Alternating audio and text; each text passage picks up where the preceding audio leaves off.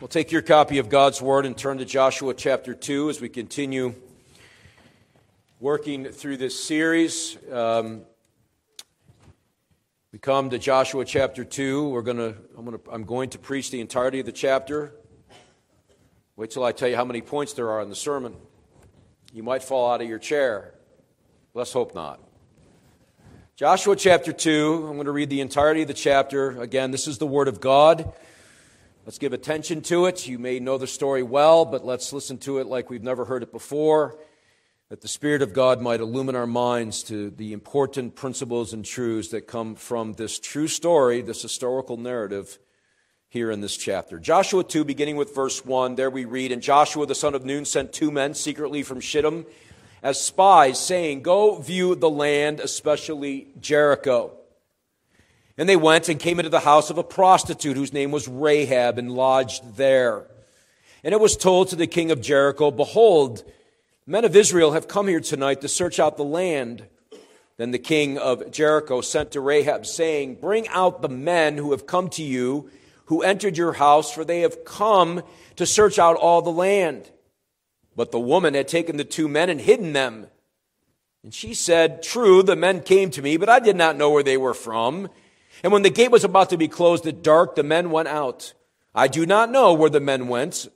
Pursue them quickly, for you will overtake them. But she had brought them up to the roof and hid them with the stalks of flax that she had laid in order on the roof. So the men pursued after them on the way to the Jordan as far as the fords. And the gate was shut as soon as the pursuers had gone out. Before the men lay down, she came up to them on the roof and said to the men, I know that the Lord has given you the land, and that the fear of you has fallen upon us, and all the inhabitants of the land melt away before you. For we have heard how the Lord dried up the water of the Red Sea before you when you came out of Egypt, and what you did to the two kings of the Amorites who were beyond the Jordan, to Sihon and Og, whom you devoted to destruction. And as soon as we heard it, our hearts melted, and there was no spirit left in any man because of you. For the Lord your God, He is God in the heavens above and on the earth beneath. Now then, please swear to me by the Lord that as I have dealt kindly with you, you also will deal kindly with my father's house, and give me a sure sign that you will save alive my father and my mother, my brothers and sisters, and all who belong to them, and deliver our lives from death. And the men said to her, Our life for yours, even to death.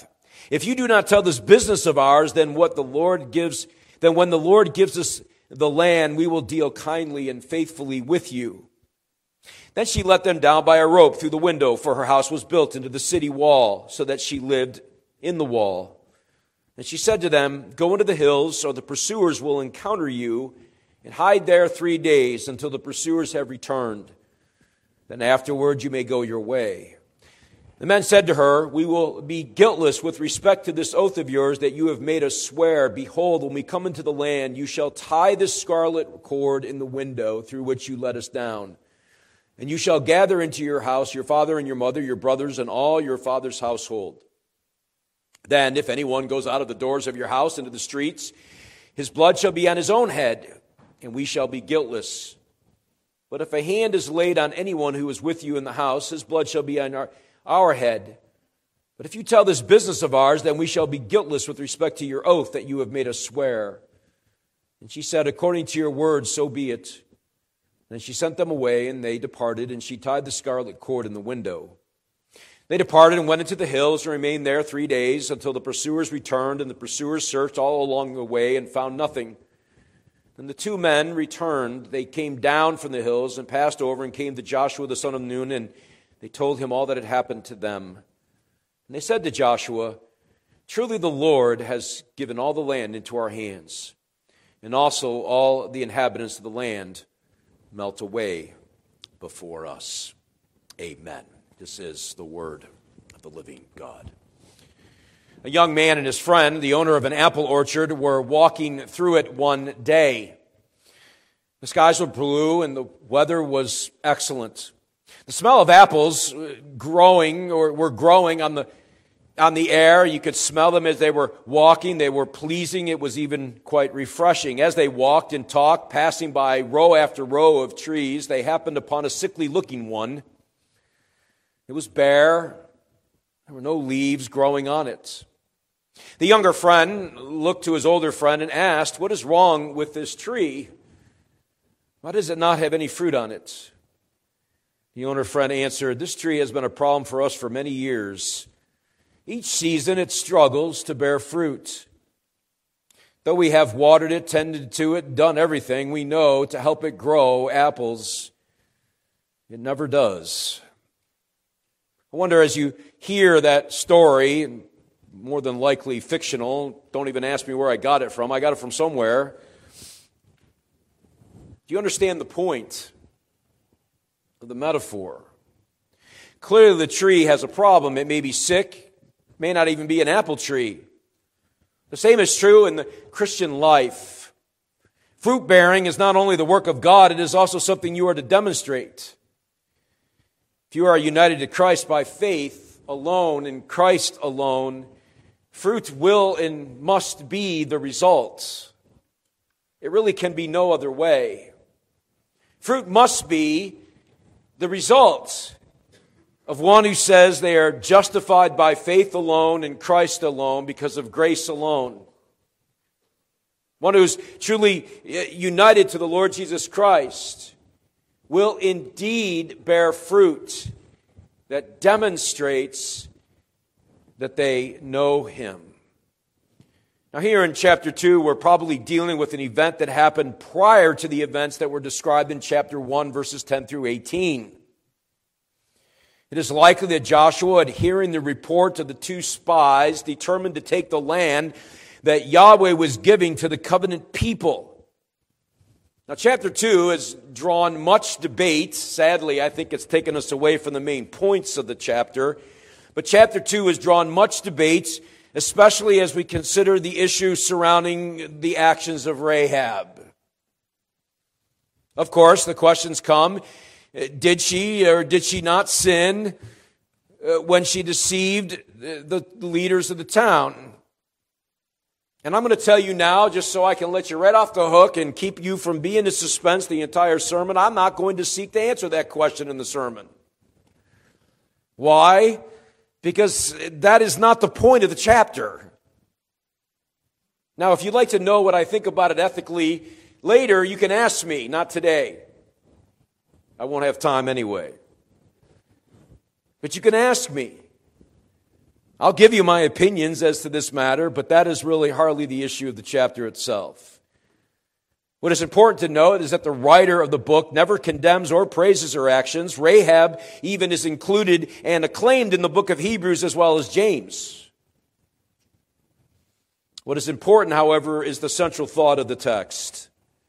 And it's not the question of the ethics of Rahab. The question, the central point of this particular chapter as it relates to you, as it relates to your faith and your obedience, is that of the Lord Jesus Christ. Nothing more and nothing less.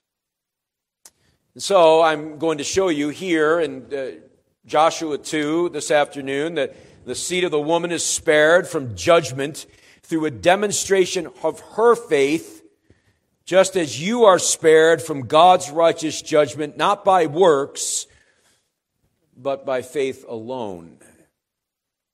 I want to show you here in Joshua 2 that the seed of the woman is spared from judgment through a demonstration of her faith, just as you are spared from God's righteous judgment, not by works, but by faith alone.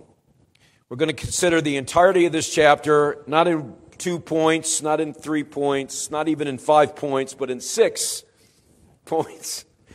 Don't panic, they're all very short.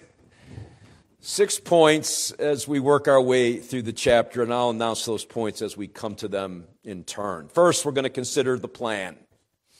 By the way, all these points start with P. The plan. We see that right there in the opening lines of uh, the chapter. In verse 1, uh, there, Joshua the son of Nun two men, sent two men secretly from Shittim as spies, saying, Go view the land, especially Jericho. There was a mission. It's clear to go spy out the land. There was battle plans prepared. There was a, a, a, course of action established. There was a sense of prudence on the behalf of Joshua uh, as he engages at the onset of this battle that he's going to have with Jericho um, coming in chapter uh, 6. This is certainly, of course, something any good general would do, and Joshua does that. But there's also a sense of patience on his part. Notice he doesn't rush in. He's been told by God uh, that the land is yours. He's been told that it, that everything that he has been promised in chapter one is belongs to him and the people. But there's a sense of patience on his part. This is not necessarily a lack of faith on his part. He knows that Jehovah had given him the land. But he did not, not, not yet know how the battle was going to take place. And in fact, when we get to chapter 6, we're going to find out that no human being alive would have ever considered or even uh, uh, come up with that, that kind of a plan to take a city. And so Joshua, knowing the mission, exercises wisdom and prudence and patience, and then he says to them to go into this place and to do it in secrecy. Notice he says that two men were secretly sent into Jericho. These are spies. No two ways around it. This is their mission. They are going to, to spy out their enemy. They are going to understand their enemy.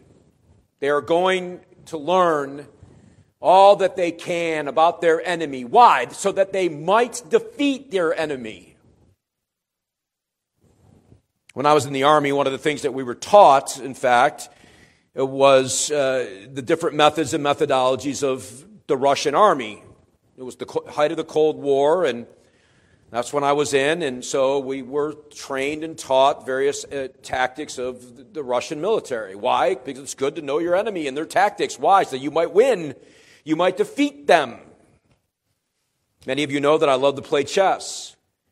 And one of the ways that the top chess players in the world defeat their opponents is that they study their games and they study their tendencies and their moves and what they might do under normal these circumstances. This is precisely what Joshua is doing. He is going in, he is learning about the enemy. And as we as Christians embark on our pilgrimage in the Christian life, it is important to first remember that we are not at peace there's no peace. We are not at peacetime. This is wartime. We are the church militant. We are in a battle. And as a result of that, we must remember that even as Joshua employs an offensive effort to send in the spies, we too are on the offensive. Too often in the church today, we act as though we're on the defense. We act as though we're the ones that are being attacked. And in a sense, we are, but it's a response to our attack as the kingdom of light overcomes the kingdom of darkness. We are the church militants. The gates of hell will not prevail, and too often that verse has been used to demonstrate the weakness and defense of the church. It's the opposite. We are on the attack of the gates of hell. We're not, it's not the other way around. And so we're in this battle. And we need to better act like it. The Apostle Paul uh, exhorts the church in Ephesians 6 regarding the whole battle and the armor that must be worn if we are going to be successful in the war against the flesh, the world, the flesh, and the devil. Having said that, therefore, we must resolve to study the devices and schemes of the enemy. What are they? Who, uh, who is the enemy? And how might we deal intelligently with them as we engage in this battle? Now, I rarely do this in a sermon, but I'll do it here. In fact, I'm going to start doing it in the bulletin. But it's an excellent book by Thomas Brooks. He's a Puritan, if you've never heard of him before, but now you have.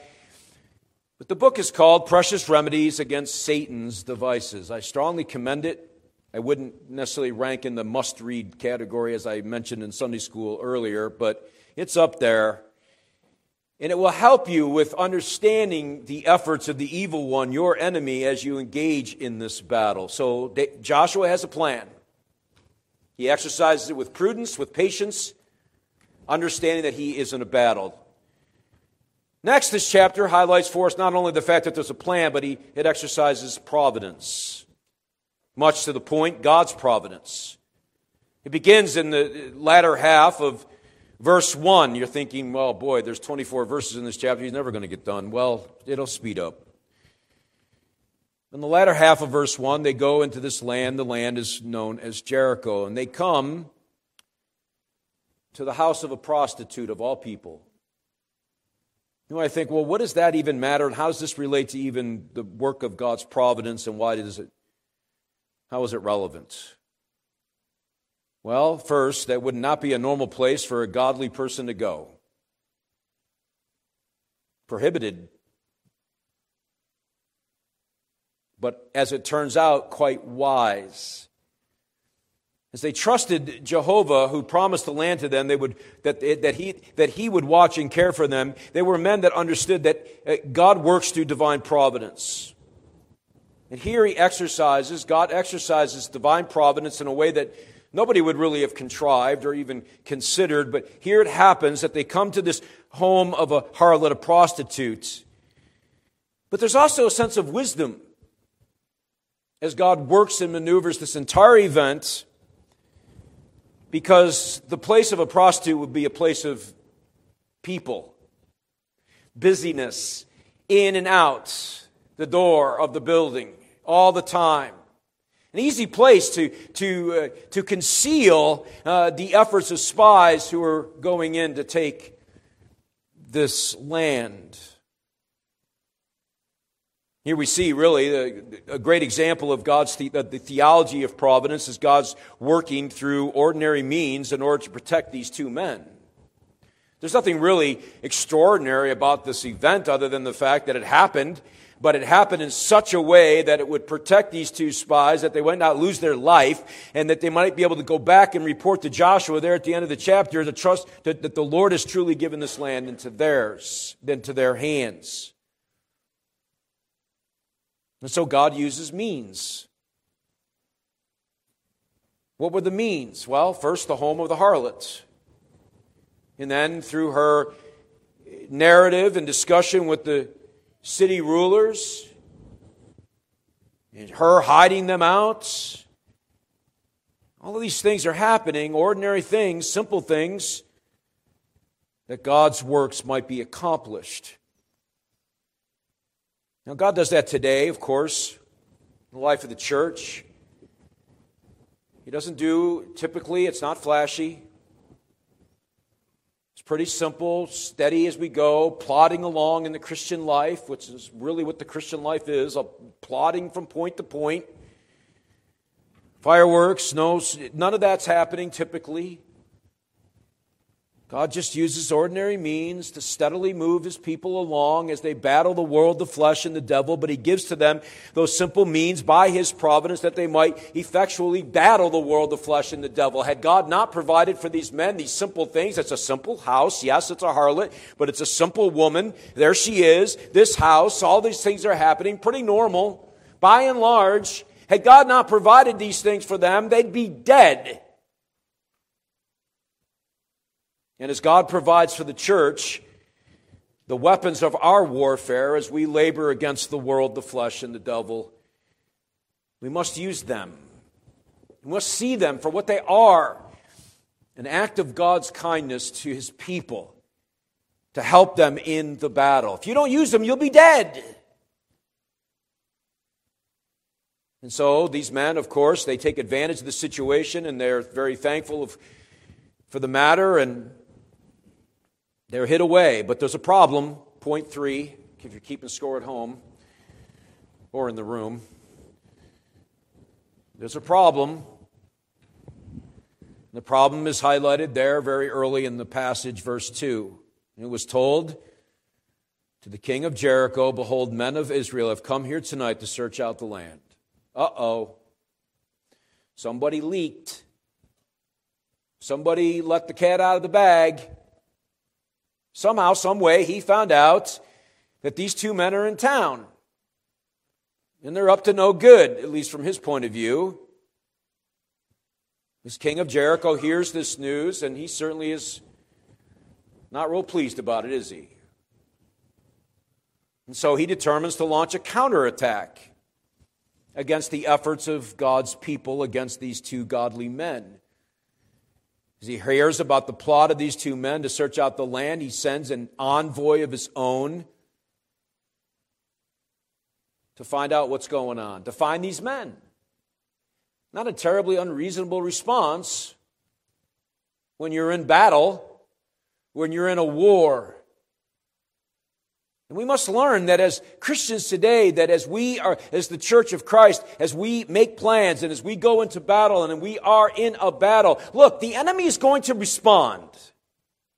He's not going to just sit by and say, oh, okay, whatever. Whatever you want, it's not a problem. No, the enemy doesn't like what we're doing. We are lobbing bombs into his camp and he's not happy about it, so he is going to lob bombs back.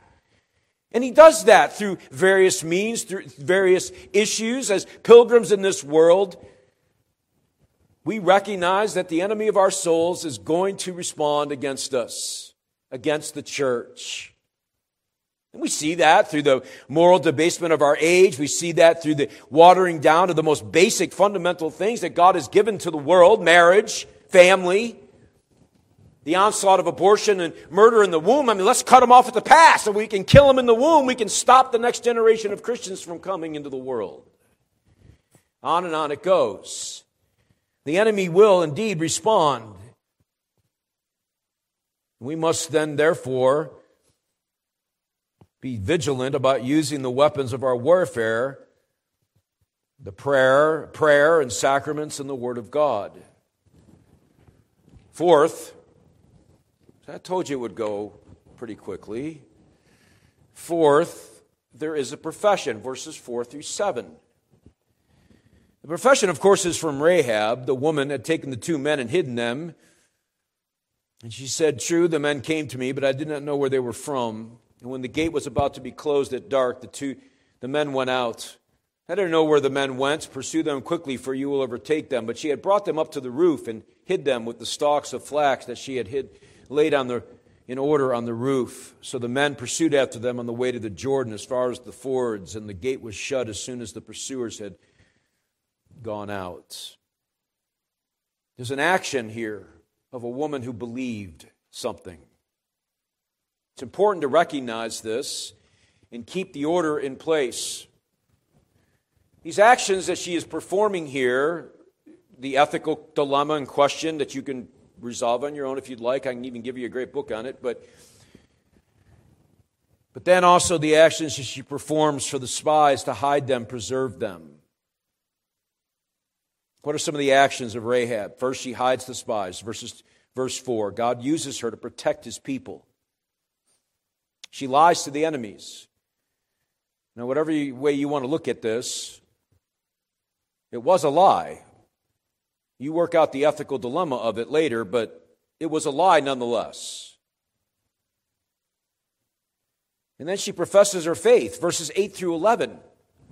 A faith that she possessed already prior to hiding the spies, prior to lying to the city officials. She already believed based on the report she was hearing about this God of Israel who was able to do great and wonderful things, and that's exactly the report she gives. We have heard, verse 10, we have heard how the Lord dried up the water of the Red Sea before you when you came out of Egypt and what you did to the two kings of the Amorites. Verse 12, now then please swear to me by the Lord that as I have dealt kindly with you, you will also deal kindly with my father's house and give me a sure sign that you will save alive my father and mother. And on it goes. She had heard something of the God of heaven. Somehow, we're not told exactly how the information got to her ears, but it got there nonetheless, and she believed. And as a uh, result of her belief, she acted on it. Now, this is the lesson that James teaches us about Rahab, by the way, in case you're wondering if I'm contorting this chapter. I'm not. James makes that point very clear in James chapter 2 as he uses her as an object lesson of that good works that flow out of a lively faith. It wasn't good works that earned her any kind of uh, credit of God or help from Joshua in the army. It was the fact that she had faith first, and her faith was proven by what she did with these men. I was supposed to read a quote, but it's downstairs on the printer, so you guess you're not going to hear it. That's God's providence, too, by the way. So she has a profession of faith. The spies are the recipients of her good works, leading to a plea. Verses 12 through 14. She desired to be spared from judgment. Pretty reasonable thing. She desired to be spared from the impending destruction of Jericho and all of her inhabitants. We know that's going to happen. In chapter 6, verse 17, it's clear that the city is annihilated by the people of God. And if you too want to be spared from the judgment to come, not a city, but you, the wicked and the evil of the world, if you want to be spared from the judgment of God, which all mankind will face, not a soul on earth can hide from it, then you must, like Rahab, you must believe. You must cry out to the Savior, Be merciful to me, a sinner. He will save. He saved Rahab, a prostitute nonetheless. Exactly, not exactly the greatest track record in the world. Because she believed, she had faith and trusted. You too must trust. You can't do enough good works. You can't hide enough spies to earn God's favor. But you can believe and trust in Christ alone for salvation, to escape, indeed, the impending judgment that is coming to all man. But this is something, friends, that we engage in daily, even as Christians. The problem with modern evangelicalism is that they somehow think that the, the whole idea of the gospel, because now I'm a Christian, is kind of in my rearview mirror. And I just, you know, it's back there somewhere. It really doesn't have any impact on how I live my life today. But the fact remains is that just like Rahab, you need the gospel every day. The problem for today's church often is that uh, that's the, somewhere else. But I need the cross of Christ right now, today, and tomorrow the day after that. I need the gospel ringing in my ears all the time because I am a sinner. And I need to be reminded of where I put my hope and my trust. Because left to myself, left to yourself, you'll start trusting you. That goes nowhere rapidly. It has clear relevance for us as we battle the world, the flesh, and the devil. How do we expect that we will actually be able to win this battle if we are not regularly looking to the cross of Christ and trusting Him for all of it? None of you in this room, even this afternoon, can say, Oh, I've never sinned. I didn't sin today. You know, maybe yesterday, but I, I confess that and I'm good. And, but I haven't done that today. All of us have, in thought, word, or deed.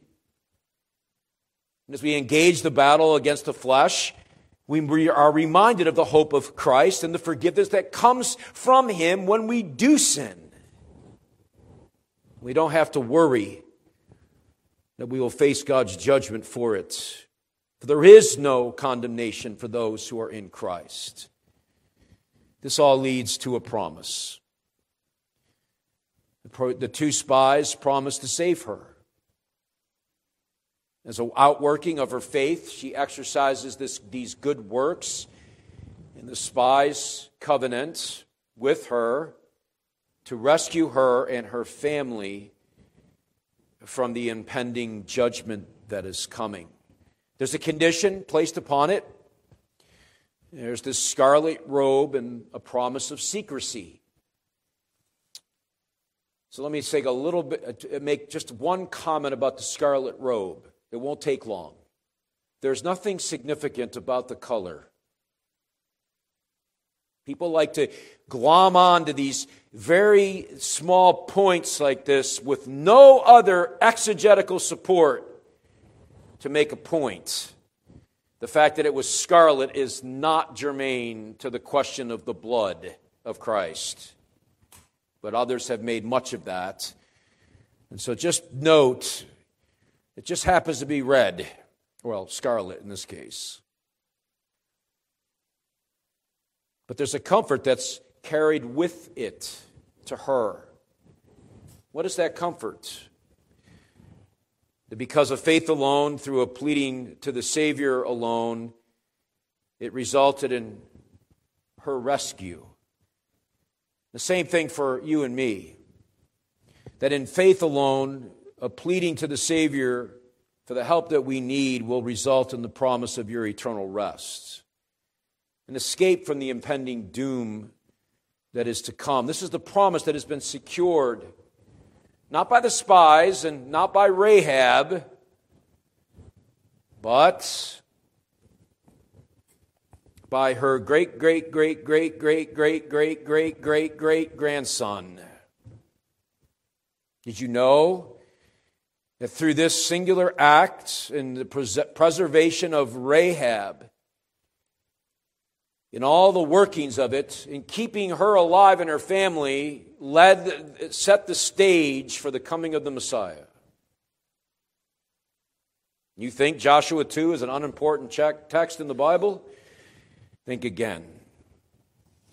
Through the simple actions of a woman who believed, a prostitute nonetheless, and all of the matters that surrounded the events, the subsequent fulfillment of the promise, she is saved. But it was most striking is what we read in Matthew chapter 1, verses 1 through 5. I'm not going to read it. I've already let the cat out of the bag anyway.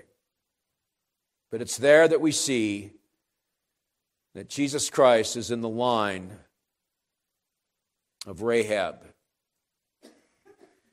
Through this act of providence and a demonstration of faith, the seed of the woman is saved from the attack of the seed of the serpent. By faith. The serpent would destroy her. But this woman is saved and preserved from judgment that seed, namely Jesus Christ, and through that seed, namely Jesus Christ, we are saved and rescued from impending doom and judgment. Faith precedes good works, but faith is never alone. Martin Luther declared as such salvation by faith alone is by faith alone, but is not by a faith that is alone. And so, if you profess faith in Jesus Christ this afternoon, you're an apple tree. Is there fruit? Is there a zeal and desire to serve the God of heaven, to honor him, to worship him, to do battle against the world, the flesh, and the devil? Is there fruit? I know you're going to say, and I hear this all the time from some of you actually, well, not as much as I desire. Are you reading your Bible? Not like I'd like to. Okay, nobody is. But it is important to ask the question of whether you desire godliness and righteousness and holiness. Is there fruits that comes naturally from one who is truly united to Jesus Christ. So, just some diagnostic questions. Do you desire more fruit in your life? Is it even there? Do you long to love Christ more today than you did yesterday? Do you mourn sin when it appears? You mourn the fact that you cannot live a day without sinning. Notice mourning is not despairing. Mourning, regret, I'd like to be this, but I can't be this. Not yet, but someday I will be. To the struggling in these areas, you need to plead for more grace. God will give it.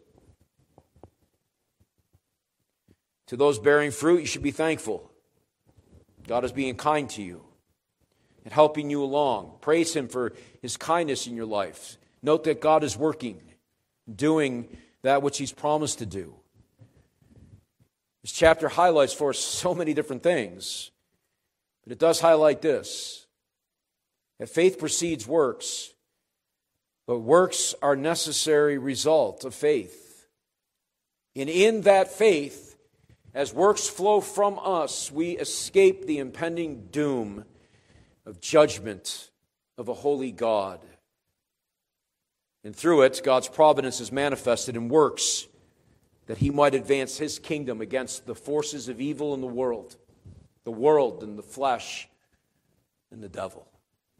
You, my friends, are in a battle. If you don't feel the battle, you probably need to ask yourself why. For Christians, you're in a battle.